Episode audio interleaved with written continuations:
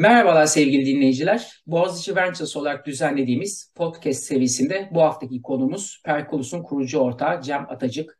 Cem, podcastimizin bu haftaki konu olmayı kabul ettiğin için çok teşekkürler. Yayınımıza hoş geldin öncelikle. Hoş bulduk Ömür. Ben çok teşekkür ederim.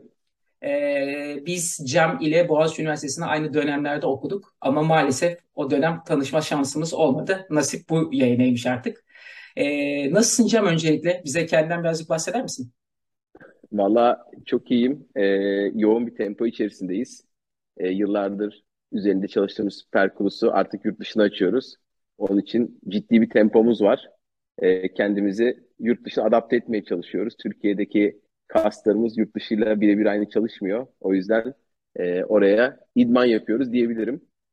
E, yoğun bir tempo içerisindeyiz. Öyle Çok söyleyebilirim güzel. Ömür. Çok güzel. Peki bize Perkulus hakkında birazcık bilgi verir misin? E, yani dinleyicilerimiz merak ediyorlar şu anda e, kurmuş olduğun şirketi. Tabii ki.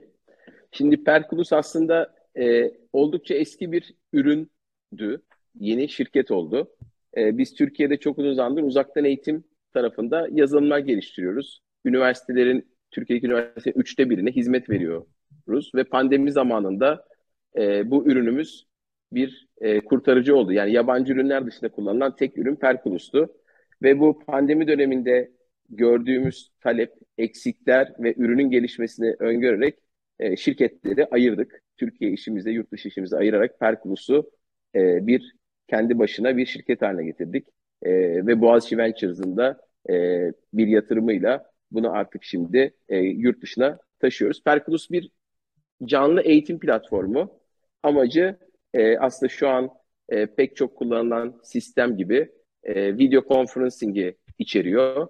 Ama bunun yanında çok daha fazlası bir eğitmenin ihtiyacı olan, bir e, öğrencinin de ihtiyacı olan eğitimin gerçekleşmesi için eğitim aktiviteleri içeriyor. E, dersi daha interaktif hale getiriyoruz. Böylece e, öğrencilerin sıkılmasını biraz engellemeye. Sadece öğrenci demeyelim tabii. Biz şu an yani kurumsal eğitimlerde de çok yoğun kullanılıyor. Aslında öğrenenle öğretici arasındaki il, ilişkiyi daha eğlenceli, onları birbirine daha sıkı bağlayan ve öğrenmenin gerçekleşmesi için çeşitli araçlar sunan canlı bir e, kolaborasyon platformu diyebiliriz içinde video konferanslı olan. Bu pandemi dönemiyle özellikle e, konferans ön plana çıkmaya başladı. Online konferans özellikleri. Birçok kişi artık işini e, online platformlara taşıdı. Eğitimde e, bunlardan e, bir tanesi diyelim. Ve e, biliyorsunuz ki e, diğer platformlar eğitim için çok uygun değil. Çünkü kolaborasyona çok müsaade etmiyor. Eğitimde işte e, görüntü paylaşımı yapıyorsunuz, ödevler veriyorsunuz. E, öğrenciyi sürekli takip etmeniz gerekiyor. Peki Perkulus'un rakiplerinden ayıran en büyük özellik ne sizin gözünüzde? Şimdi biz e, bizim aslında rekabetimizi biz üç farklı e, alanda tanımlıyoruz. Birinci rekabetimiz video conferencing sistemleriyle yani şu an hani en popüler olan Zoom, Google Meet, Microsoft Teams tarzı video conferencing sistemleri. İkinci rekabetimiz e, eğitim yönetim sistemleri yani LMS dediğimiz pazar işte Blackboard, Moodle, Teachable tarzı eğitimlerin yönetildiği platformlar. Üçüncü e, rekabetimiz ise e, bizim kolaborasyon platformları. Bunlar daha yeni çıktı. Daha çok özellikle birlikte çalışma üzerine giden ve pandemiyle birlikte parlayan Miro, Mural, e, Mentimeter tarzı uygulamalar. Şimdi bizim bu kadar rekabetimiz var. Hani biraz böyle şey gibi görünüyor ama biz bunların hepsini eğitim odağından bakıyoruz. Bunların hiçbir eğitim odağında değil. Yani hepsi genel amaçlı araçlar. Biz diyoruz ki biz eğitimin e, hem video conferencing'ini hem collaboration'ını hem de eğitim yönetimini e, yapmak üzere e, fokuslanmış bir aracız ve bir profesyonel eğitmenin veya bir eğitim şirketinin e, ya da bir e, okulun canlı eğitimle ilgili bütün problemlerini çözmek için e, kendimizi konumlandırıyoruz. Rekabetimiz e, bu alanlarda odağımız eğitim, eğitmen e, böyle farklılaşmayı hedefliyoruz ve bizim ama biz şunu söylüyoruz eğitmene ya evet sen normalde 3 araçla yaptığın bir işi bizde tek araçla yapabilirsin. Hatta o 3 araç da yetmiyor. Mesela bizim müşterilerimiz var. Bir eğitimde 7-8 tane farklı teknolojik araç kullanıyorlar. E, çünkü bunları bir arada e, bir yerde bulamıyorlar ve bu da bir hocayı artık bir şeye çeviriyor. Yani bir jonglöre çeviriyor. İşte şimdi şuraya girin, şimdi buraya girin, şimdi bir link atıyorum oraya bağlanın. Bunlar eğitimin kalitesini çok düşürüyor. E, akışını bozuyor ve teknik problemlere sebep veriyor. Çok zaman kaybediyorlar. E, bunlar bizim ana farklarımız. Bir diğer farkımız da şöyle özetleyebilirim. Bizde şimdi bir eğitime bir hazırlık yaparak gidiyor. Yani hiç kimse çıkıp da sahnede bir eğitim anlatmıyor. Önden bir hazırlık yapıyor. İşte kafasında bir plan yapıyor eğitimde. Şimdi bunu anlatacağım, sonra bir soru soracağım. Sonra bir ara vereceğim. Ufak bir assessment yapacağım. E, sorular soracağım. E, öğrencinin durumuna bakacağım. Sonra şunu yapacağım. Sonra insanları gruplara ayıracağım diye böyle plan oluyor. Bu planı online'a taşıyamıyor hiçbir şekilde. Bizim şu an yaptığımız teknolojide, e, Flow teknolojisinde bu planını önden hazırlıyor akışını. Tüm teknolojik hazırlığını da yapmış oluyor. Derse girdiği zaman sırayla bunları uygulamaya başlıyor.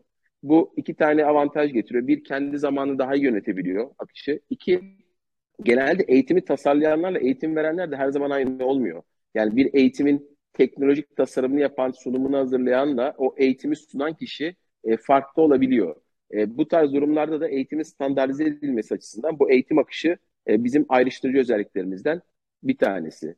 Bunun dışında bir özelliğimiz daha var. Onu da hani bizi farklılaştıran dediğimiz bizim engagement index dediğimiz bir e, şeyimiz var. indeksimiz var. Bu şöyle şimdi herkes derse giriyor. E, özellikle online derste. Orada ismini görüyoruz ama kendisi orada mı bilmiyoruz. E, genelde hani sınıf içinde de biz eskiden bir uzaktan şunu derdik. Ya evet uzaktan orada mı bilmiyoruz derlerdi. Biz de derdik sınıfta orada ama aklı orada mı onu bilmiyoruz derdik. Normal yüz yüze eğitimlerde. Yani tamam geldi ama ne düşünüyor kim bilir diye. E, benim oturduğum benim okuduğum lisede bizim sıralarımızı denize doğru değil de e, karaya doğru çevirler denize dalmasın diye bakıp da çocuklar e, öyle şey olurdu. Yani şimdi bizim uzaktan eğitimde biz kişi orada mı değil mi? E, ne kadar aktif, e, ne kadar derse katılıyor bunları ölçerek bir e, kişinin o anki angaje olma durumu, engagement indeksine de görüyoruz. Ve hocaya şunu söylüyoruz. Diyoruz ki hocam senin sınıfındaki 7 kişi koptu gitti. Hani oradalar ama yoklar. Sen bir şey yap. Bu sınıf kaçıyor yani. Sen anlatıyorsun ama hani e, karşıya geçmiyor. Karşıdakiler yok ortada. E, o yüzden hocaya hadi şimdi bir etkileşim yap, hadi bir aktivite yap e, deyip onu e, dersi daha iyi tutmasını, öğrencileri içeride tutmasını sağlamayı hedefliyoruz. Buradaki engage indeksteki amacımız aslında hem öğrencilikte engage olduğunu ölçmek ama asıl daha büyük amacımız hocanın öğrencinin kopmasını engellemesi için ona bir noktada alarm vermek. Evet hocam şimdi sen bir şey yap ki bu insanların dikkatini tekrar topla e, diye. E, ana şeylerimiz bunlar. Tabii minor bir dolu farkımız şeyimiz var ama asla ayrıştığı şeylerimiz bunlar diye söyleyebilirim. Yani sizin programınızı kullanan e, öğretmen derste kimsenin uyumadığından emin olabilecek artık. E, evet yani biz şöyle diyoruz. Şimdi e, ben bu örnek daha Şimdi Cem Yılmaz sahneye çıkıyor. Bir tane siyah kıyafet giyiyor, bir tane de siyah koltuk koyuyor. Üç saat konuşuyor. Herkes de dinliyor. Çünkü o tek başına bu kitleyi sürükleyebiliyor. Öyle bir yeteneği var. Ama diğer taraftan herkeste bu yetenek yok. Yani Türkiye'de bunu herhalde böyle 3 saat çıkıp tek başına konuşup izlettirecek herhalde bir elin parmaklarını geçmez diye düşünüyorum. Ama diğer taraftan da mesela ben David Copperfield var. Ee, bunu global anlamda şov yapan. Mesela onun şovuna gittiğiniz zaman e, orada David Copperfield mi var, başkası mı var, bir dublörü mü var? Hiç fark etmiyorsunuz. Çünkü şovun kendisi satıyor. Şov çok iyi hazırlanmış. Her şey dört dörtlük. Orada birisi onu aslında o şovu icra ediyor. Hani kim olduğunun çok bir önemi olmuyor. Biz eğitime de öyle bakıyoruz. Yani eğitimde evet birisi bir video koyup çıkıp burada yani bir şey anlattığı zaman herkesi 3 saat kilitleyebilir ekrana. Yani böyle insanlar vardır elbet. Ama bunlar az, azınlıkta. Biz diyoruz ki biz hocaya öyle araçlar verelim ki hoca kendi şovunu çok rahat yaratsın ve öğrencileri içeri bağlasın. Öğrencileri de böyle zorlayarak bağlamanız mümkün değil. Onları ya da katılımcıları mi? Öğrenci, ben öğrenci diyorum ama aslında bu e, profesyonel çalışanlar da şey mesela başka eğitimler de olmuş. İş güvenliği eğitimi diyelim yapıyorsunuz veya ne bileyim işte e, astroloji eğitimi yapıyorsunuz. Bizde çok yapılıyor mesela. E, bu tarz şeylerde öğrenci, katılımcıyı bağlamak için kendinize biraz eğlenceli olması lazım. Onları işin içine çekmeniz lazım. Bunlar olmadan sadece hani gelsin de işte sürekli içeride olsun demek biraz e, olmuyor yani. Bunu datayla gördük pandemi Hı. döneminde. Öyle söyleyebilirim. Şimdi Perkulus'u tanıdık. Peki Cem, e, bu yolculuğa nasıl çıktın? Bu hikaye nerede başladı? Nasıl e, evrim geçirdi? Karşılaştığın zorluklar nelerdi? Nerede fırsat gördün aslında bu işe girdin? Konular hakkında bize de bilgi verir misin? Tabii ki. Aslında bu işe derken ben nasıl girişimci olduğumdan başlayayım. Daha geriye sarayım istersen. Çok Çünkü iyi biraz olur. geriye gidiyor. Ee, biz üniversite 3'te kurduk şirketi. Ee, liseden bir arkadaşımla beraber. O zaman e, gecekuş.com diye bir portalımız vardı. E, üniversite gezerken işte nerede kim çıkıyor, nerede ne çalıyor, e, nerede işte içecekler kaç para falan diye böyle bir şeydi. O zaman Web 2.0 dönemi. Bahsettiğim yıl e, 2000'ler, e, 2000'lerin başı diyebilirim. Ondan sonra e, biz böyle başladık. Daha sonra yanına bir yazılım işi koyduk. Web sitesi tasarım işi koyduk. E, bu şekilde bunları yaptık. Fakat sonra e, çok bölündüğümüzü fark ettik. E, bu bizim için hani evet yapıyorduk ama e, benim bu arada hiç profesyonel tecrübem yok. Tamamen üniversiteden sonra bu zamana kadar hep kendi işlerimi yaptım yani. E, bir yerde hiç çalışmadım. E, bu şunu gördük. Dedik ki bizim ürünleşmemiz lazım. Yani biz emeğimizi satarak e, çok büyüme şansımız yok. E, çünkü insan kaynağı bulmak zor. O zaman da zordu. Şimdi daha da zor gerçi ama e, biz dedik ürünleşmeliyiz. Ürünleşirken de o zaman çok da bilinçli olmadan uzaktan eğitim alanına girdik. Ve orada da biz fokuslandık ve ilk önce Perplus'un o zamanki versiyonu geliştirdik. Daha sonra bir üniversite yönelik eğitim yöneticisini geliştirdik. Sonra üç kolumuz devam ediyor. Web sitesi, uzaktan eğitim, gece kuşunu bıraktık. Ee, web sitesi, uzaktan eğitim ve yazılım işlerimiz devam ediyor. Sonra dedik ya bu böyle olmuyor. Biz e, yaz, önce web sitesi işini bıraktık. Sonra yazılım işini bıraktık. Ondan sonra büyümeye başladık. Yani ne zamanki fokuslandık o zaman e, büyümeye başladık diyebilirim. E, Türkiye'de üniversite tarafında e, oldukça büyüdük. E, çeşitli girişimler yapmaya çalıştık. Bunun, gene bu alanda hani pazarımızı genişletmek için. E, bir kısmında başarılı olduk, bir kısmında başarılı olamadık. Sonra ürünlerin sayısını arttırmaya karar verdik. Aynı pazara daha fazla ürün sunalım diye. Hep ürün ve ürünleri satmaktansa kiralama modeliyle sürekli gelir yaratması için e, bu modele gittik. E, rakibimiz Enok'ta vardı. E, Enok'ta hala var da rakibimiz değil artık. E, onlarla ortak olduk. Şirketin yarısını onlara sattık. E, bundan bir 6-7 sene önce hatta 6 sene önce diyebilirim. E, onlarla bir ortak yaptık ve biz tamamen akademik alana fokuslandık.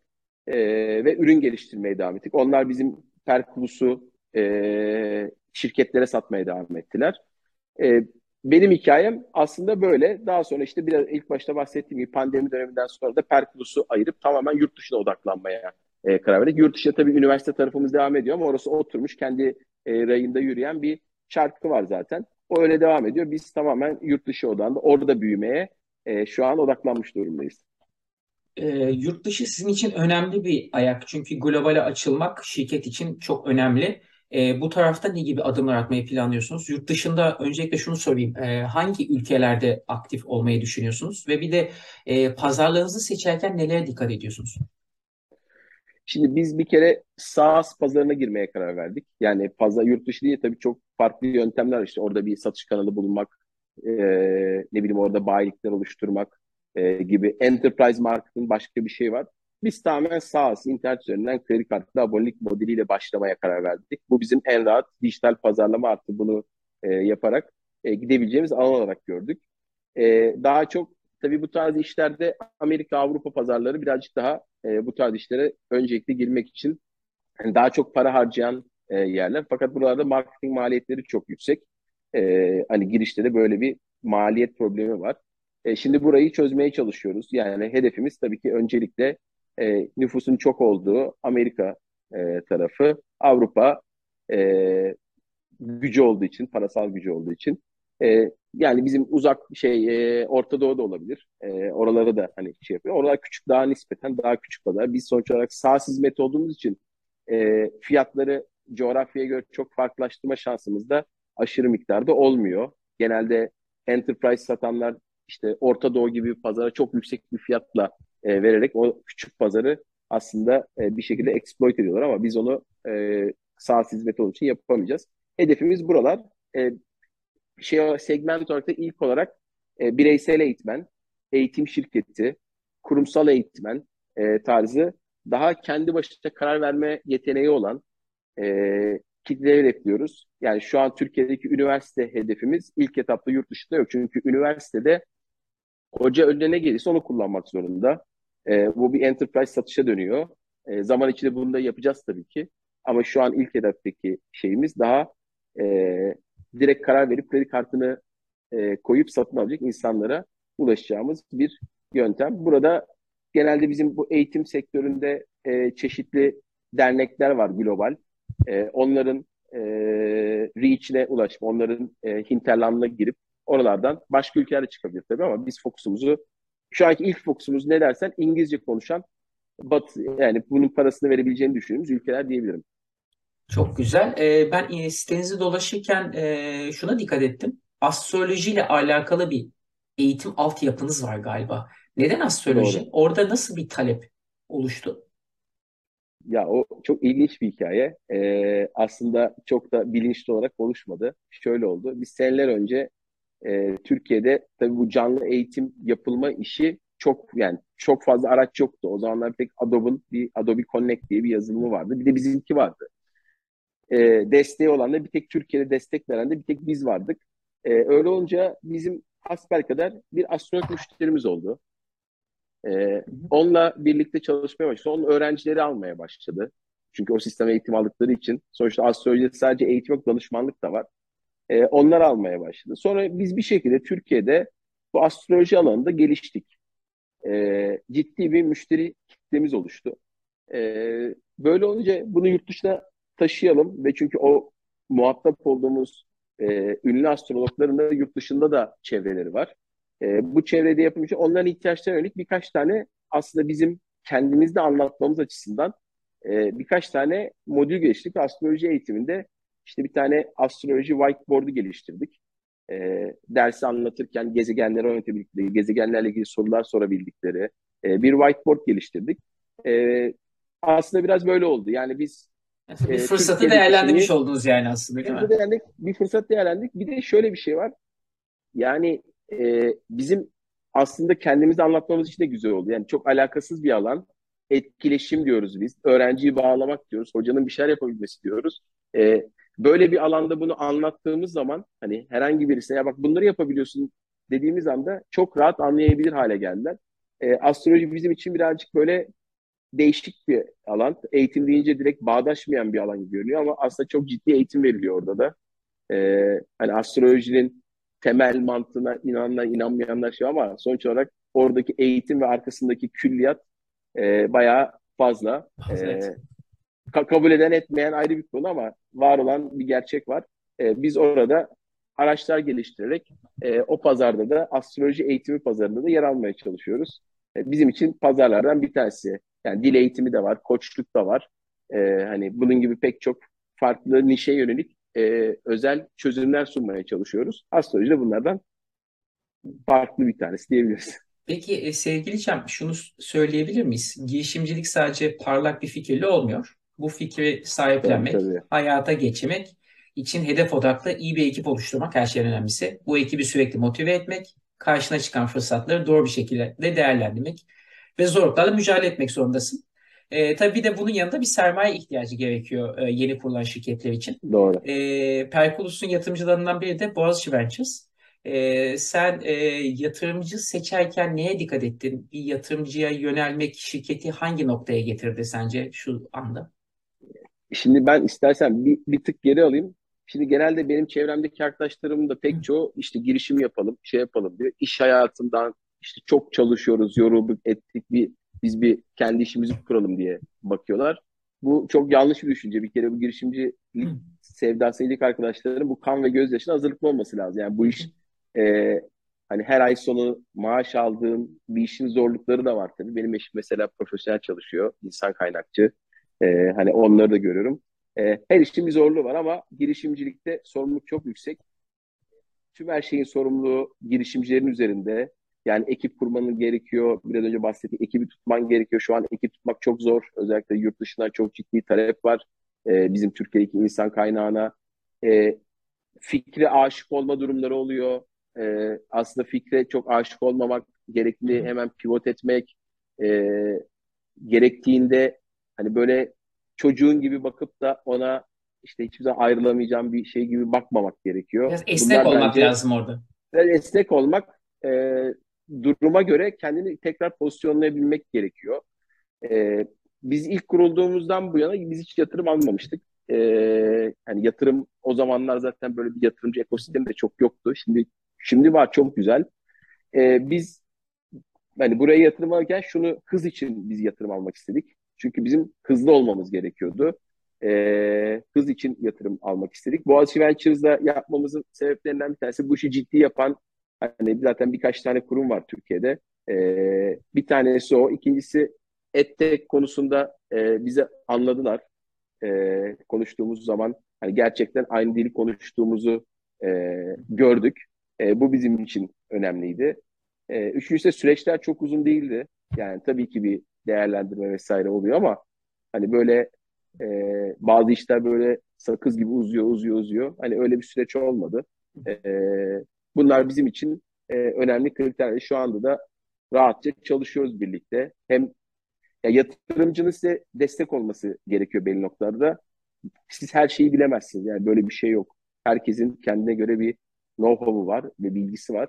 Biz orada hani ki, gerekli yerlerde Boğaziçi Ventures'dan belli isteklerimiz oluyor. Ya bize şu konuda destek olur musunuz? Şu konuda bize bir kontak bulabilir misiniz gibi. Bu konularda da e, istediğimiz zaman destek alabiliyoruz. Hani ben girişimci arkadaşlara bir an önce bir yatırımcı bulmalarını tavsiye ederim. E, genelde yatırımcı yani tabii anlatıyorsun anlatıyorsun yatırımcı anlamıyor. Yatırımcıya kızılıyor işte ya beni anlamıyor falan diye. E, bu durumlarda da bence biraz şöyle bakmak lazım. Hani gerçekten benim fikrim, e, benim düşündüğüm şey acaba hani hiçbir yatırımcı buna e, tenezzül etmiyorsa burada bir yanlışlık mı var? Ekibimde, kendimde, fikrimde veya pazarımda e, diye bunları sorgulamak gerekiyor. E, bazen tam tersi hikayeler anlatıyor. İşte 20 tane kişiyi anlattı, 20.si işte yatırım yaptı falan e, gibi şeyler de var. Bunlar daha ender bence. E, bu da olabilir tabii ama e, asıl şey olan hani gerçekten yatırımcıların önüne çok fazla proje gidiyor. Hı hı. E, çok fazla farklı şey, ekip, insan görüyorlar. E, o yüzden hani buralarda birazcık yatırımcıya da dediklerine kulak kabartmak lazım diye ben düşünüyorum. E, genelde biraz kızma oluyor yani ya beni anlamadı işte bu yatırımda hiçbir şey yatırım yapmıyor falan diye. Aslında öyle bir şey e, yok yani iyi anlatmak gerekiyor, iyi pozisyonlamak gerekiyor kendini. Kendini adjust etmek, dediğim gibi esnek olmak gerekiyor. Şu an yatırım bulmak için bence iyi bir zaman. Yatırım arayan arkadaşlar için.